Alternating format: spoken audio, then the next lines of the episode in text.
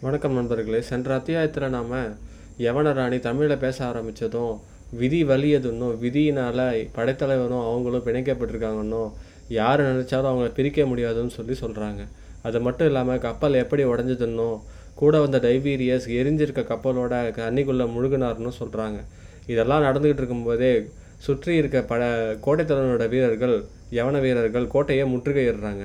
இதோட நம்ம போன பாட்டை பார்த்தோம்.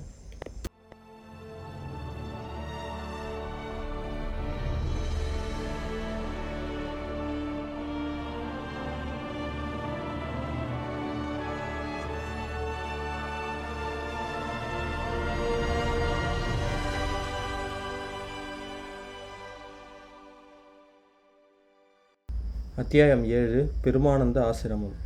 விதி வழக்கும் வழியில் அசையாத நம்பிக்கை வச்சிருந்த யவனராணியும் ஹிப்பாலாஸும் பெருசாக நகைச்சாலும் அந்த நகைப்பதை தொடர்ந்து யவன வீரர்கள் கோட்டையை சூழ்ந்து கொண்டதாலும் அது மட்டும் இல்லாமல் படிகளில் வேகமாக ஏறி வந்ததாலும் அது வரைக்கும் தான் நிட்ட கட்டளையை தலை மேலே ஏற்று சிற மேலே செஞ்சுக்கிட்டு இருந்த ஹிப்பாலாஸ் அவனோட கட்டளையை ஏற்காததுனாலும் நம்ம படைத்தலைவர் தான் இருக்கிற சுச்சுவேஷன் ரொம்ப இக்கட்டான சுச்சுவேஷனில் இருக்கிறன்றதை புரிஞ்சுக்கிறாருங்க.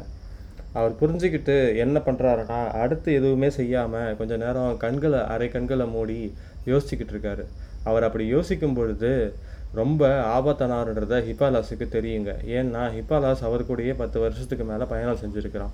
அவர் யோசித்த கொஞ்ச நேரத்தில் அவரோட முகத்தில் ஒரு புன்முறுவல் வந்து வருதுங்க. அப்போவே புரிஞ்சுக்கிட்டான் ஹிப்பாலாஸ் நம்ம படைத்தலைவன் ஏதோ ஒரு திட்டத்தை வகுத்துட்டாருனோ இ- உடனே வந்துட்டு அவர் திட்ட திட்டத்தை செயல்படுத்த இறங்குவார்ன்றதையும் புரிஞ்சுக்கிறான். அதனால் தான் எதுவும் செய்யாமல் நின்ன இடத்துலையே நிற்கிறான் யோசிக்கிட்டு நம்ம படைத்தலைவன் அப்படியே ஒரு தாப தாவி ரெண்டே எட்டில் அந்த அறையோட கதவை தாப்பால் போடுறாருங்க. தாப்பால் போட்டுட்டு ராணிக்கிட்ட பேசுகிறாரு ராணியே கோட்டை தலைவன் இத்தனை துரிதமாக நடவடிக்கைகள் இறங்குவான் என்று நான் எதிர்பார்க்கவில்லை. இருப்பினும் எந்த ஆபத்தும் இல்லை. நான் கொண்டு போய் சேர்க்க வேண்டிய இடத்தில் உங்களை சேர்த்து விடுகிறேன். அப்படி போகிற வழியில் ஏதாவது பிரச்சனை வந்ததுன்னா உங்களுக்கு ஆபத்து நேர்ந்ததுன்னா அதுக்கு நான் பொறுப்பு இல்லைன்றதையும் இப்போவே சொல்லிக்கிறேன் அப்படின்னு சொல்லி முடிக்கிறாருங்க. அடுத்தது ஹிப்பாலாஸை பார்த்து ஹிப்பாலாஸ் இதுக்கப்புறம் க கதவை நான் தாப்பால் போட்டுட்டேன். இதுக்கப்புறம் நடக்க போகிறது நமக்கு தெரியாது. கதவை அவங்க இடிச்சுக்கிட்டே இருக்காங்க. எந்த நேரம் வேணாலும் கதவை இடிஞ்சு கீழே விழலாம். அதனால் நீ இப்போவே உன் முடிவை தெரிவிச்சிரு. இத்தனை நாள் தமிழ்நாட்டில் இருந்து உனக்கு தமிழ்நாட்டில் சோறு போட்ட மண்ணுக்கு நீ துணையாக நின்று என் கூட நின்று சண்டை போட போறியா? இல்லை உங்கள் நாட்டு வீரர்களுக்கான யவன வீரர்களோட சேர்ந்து இந்த ராணியோட கட்டளையை ஏற்று எனக்கு எதிராகவே உன்னோட வாழை சுழட்ட போறியா அப்படின்றத இப்போவே திட்டமாக சொல்லிடுன்னு சொல்லி ஹிப்பாலாஸ் கிட்ட கேட்குறாருங்க மாறி மாறி ராணி முகத்தையும் இளஞ்சலியனோட முகத்தையும் மாறி மாறி பார்த்துட்டு இருந்த ஹிப்பாலாஸ் கொஞ்ச நேரம் கழித்து ஒரு பெருமூச்சு விட்டுட்டு நான் முடிவு பண்ணிட்டேன். இனிமேல் என்ன ஆனாலும் பரவாயில்ல.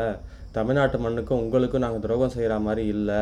உங்கள் கூட தான் நான் துணை நிற்பேன்னு சொல்லி சொல்கிறாருங்க சொல்லிட்டு இந்த ரூமுக்கு பக்க கதவுக்கு பக்கத்தில் நான் போய் நிற்கிறேன் உங்களையும் என்னையும் உங்களையும் தாண்டி தான் இந்த ராணி மேலே யாராவது கையை வைக்கணும்னா வைக்கணும் அப்படின்னு சொல்லி சொல்கிறாருங்க அதுக்கு இளஞ்செழியன் கதப்பு பக்கத்தில் போகாத இங்கேயே நெல் சுற்றி இருக்க எல்லா விளக்கையும் அணைச்சிடு அப்படின்னு சொல்லி சொல்கிறாரு விளக்கு அணைச்சிட்டதுனால அந்த அறையில் ஒரு பக்கம் மட்டும்தான் வந்துட்டு வெளிச்சம் விழும். இன்னொரு பக்கத்தில் இருள் படர்ந்ததுனால அந்த இருட் இருட்டில் யார் இருக்கிறாங்கன்றது தெரியாது. அதனால் நம்ம படைத்தலைவன் அந்த இருட்டில் போயிட்டு ஹிப்பாலாசியும் ராணியும் ஒரு கூட்டிகிட்டு போயிட்டு நிற்கிறாருங்க ஆனால் கதவு கொஞ்ச நேரத்தில் உடச்சி திறக்கப்படுது. கதவு உடஞ்சி கீழே விழுந்து உள்ளே வர உள்ளே வர்றதுக்காக எத்தனைச்ச வீரர்கள் உள்ளே இருளாக இருக்கிறத பார்த்துட்டு உடனே அந்த வீரர்களோட தலைவன் என்ன சொல்கிறான்னா யார் இங்கே? கீழே போய் ஒரு தீபத்தை எடுத்து வாங்க அப்படின்னு சொல்லி சொல்கிறான் அடுத்த நிமிஷம் சொன்னவன் கட்டளை இட்டவன் மறுபடியும் ஐயோன்னு சொல்லி கத்துறான். ரெண்டாவது கத்துனது அலறலில் கத்துறான். காரணம் என்னென்னா இளஞ்செழியனோட வால் அவனோட வயிற்றில் ஒரு கிழியை கிழிச்சிட்டாருங்க.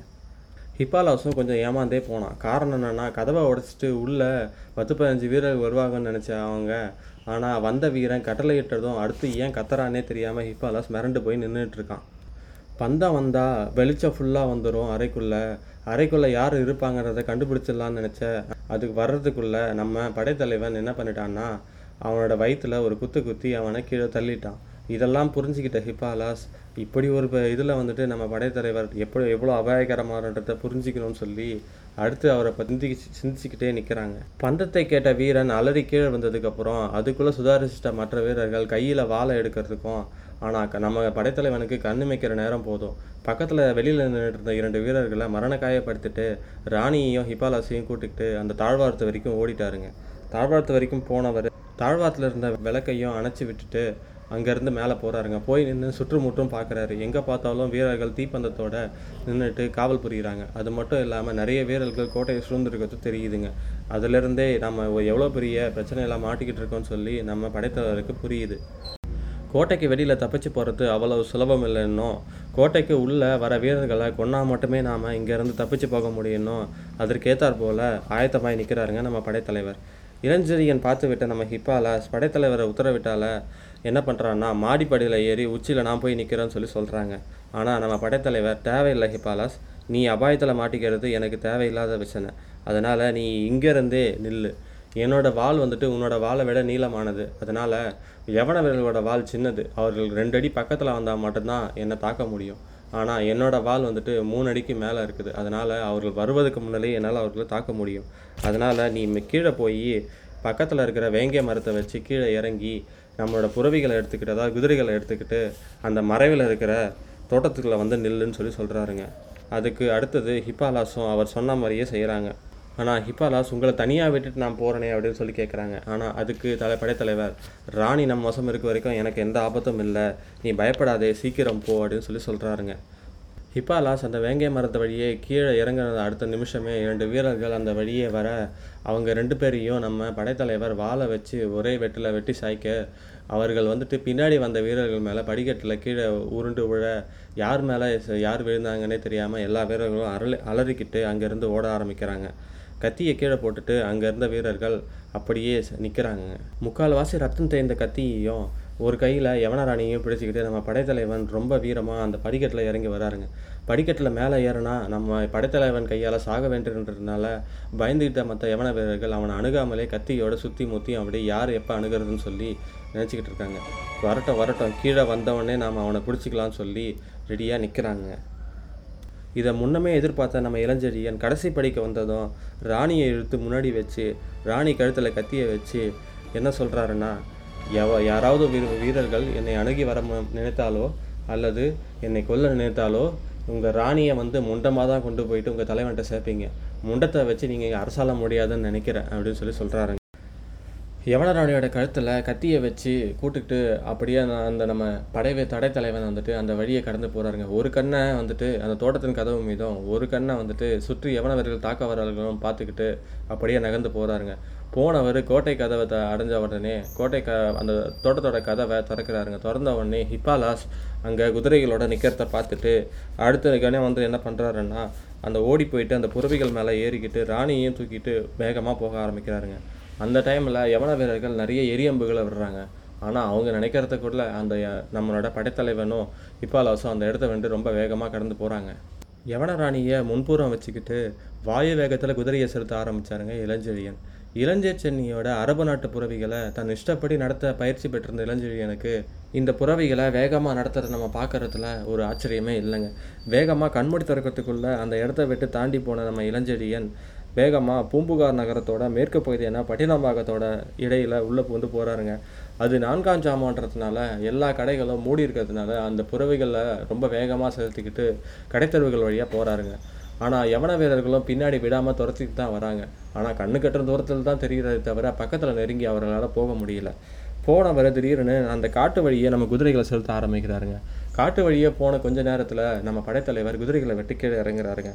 இதை பார்த்த ஹிப்பாலாஸ் ஏன் படைத்தலைவரை கீழே இறங்கிட்டீங்கன்னு சொல்லி கேட்குறாருங்க அதுக்கு ஹிப்பாலாஸ் கோட்டை தலைவன் கூறியபடி பூம்புகாரில் சுற்றி எல்லா தெருக்களிலையும் எல்லா இடத்துலையும் யவன வீரர்களை காவலுக்கு வச்சுருப்பாங்க. அதனால் நம்ம எந்த வழியில் போனாலும் நம்மளை பிடிச்சிருவாங்க. அதனால் இந்த வழியை நம்ம போகிறது நமக்கு எப்போவுமே ஆபத்து தான்.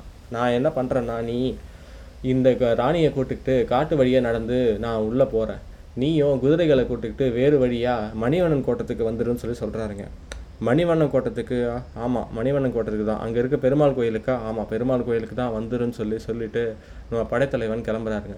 ஹிப்பாலாசும் குதிரைகளை கூட்டுக்கிட்டு காட்டு வழியாக வேறு வழியாக நடந்து கிளம்ப ஆரம்பிக்கிறாங்க. அரண்மனையையும் அகழையையும் பாதுகாக்க நிறுவப்பட்ட அந்த காட்டு வழி கரடு முரடாக இருந்தாலும் அதெல்லாம் சர்ச்சை செய்யாமல் நம்ம இளஞ்செழியனும் ராணியும் அந்த வழியாக நடந்து போகிறாங்க சுமார் ஒரு நூறு அடி தூரம் நடந்து போனதுக்கப்புறம் ஒரு பெரிய மதில் சுவரை காட்டி ராணி அதோ அதுதான் மணிவண்ணன் கோட்டை. அதுக்கு பக்கத்தில் நம்ம போயிட்டோம்னா அங்கே இருக்கிறது தான் பிரம்மானந்தர் ஆசிரமம். அதுக்குள்ளே போயிட்டோம்னா உங்களுக்கு சகல சௌகரியங்களும் கிடைக்கும். ராணியை ஒரு ம எப்படி பார்த்துக்கிறதுன்னு சொல்லி பெருமானந்தருக்கு நல்லாவே தெரியும் அப்படின்னு சொல்லி நம்ம இளஞ்செழியன் சொல்கிறாருங்க ராணி பதில் எதுவும் சொல்லாமல் இளஞ்செழியனை பார்த்துக்கிட்டே மெல்ல மௌனமாக அவரை தொடர ஆரம்பிக்கிறாங்க. காவிரி பூம்பட்டனமே உறங்கி கிடந்த நேரத்தில் பெருமானந்தர் ஆசிரமத்தில் மட்டும் ஒரு விளக்கு எரிஞ்சுக்கிட்டு இருங்க வாயில் கதவு திறந்திருந்தாலும் கொஞ்சம் ஆச்சரியத்துடனே அந்த வாயில தட்டி கூடாரத்துக்குள்ளே நுழைய ஆரம்பிக்கிறார் இளஞ்செழியன். கூடாரத்தோட ஒரு மூறையில் பெருமானந்தர் யாருடனோ ரொம்ப சுவாரஸ்யமாக பேசிகிட்டு இருப்பதை பார்த்துட்டு இந்த நேரத்தில் அடிகள் யாருடன் பேசிக்கிட்டு இருப்பாரு? அப்படின்னு சொல்லி குறுக்கே புகுவது தாவ தப்புன்னோ வெளியிலேயே கூடாரத்திலேயே நிற்கிறாருங்க கதவுக்கு முதுகுப்புறத்தை காட்டிக்கிட்டு நின்றுட்டு இருந்த பெருமானந்தர் ரெண்டு பேர் வர காலடி ஓசையை கேட்டு பார்த்து திரும்பி பார்க்குறாருங்க.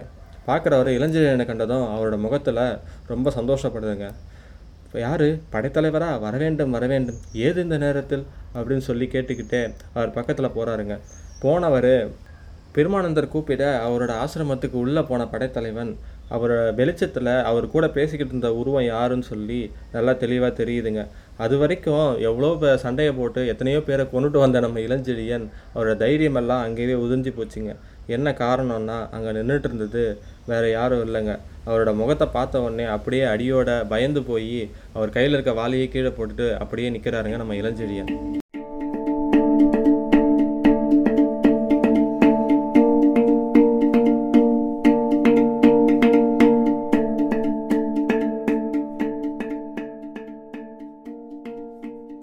யாரை பார்த்து நம்ம இளஞ்செழியன் அப்படி பயந்து போய் நிற்கிறான்னுட்டோம் அந் இன்னொரு வழியாக குதிரைகளை பிடிச்சிட்டு போன நம்ம ஹிப்பாலாஸ் இந்த இடத்துக்கு வந்து சேர்ந்தானா இல்லையா?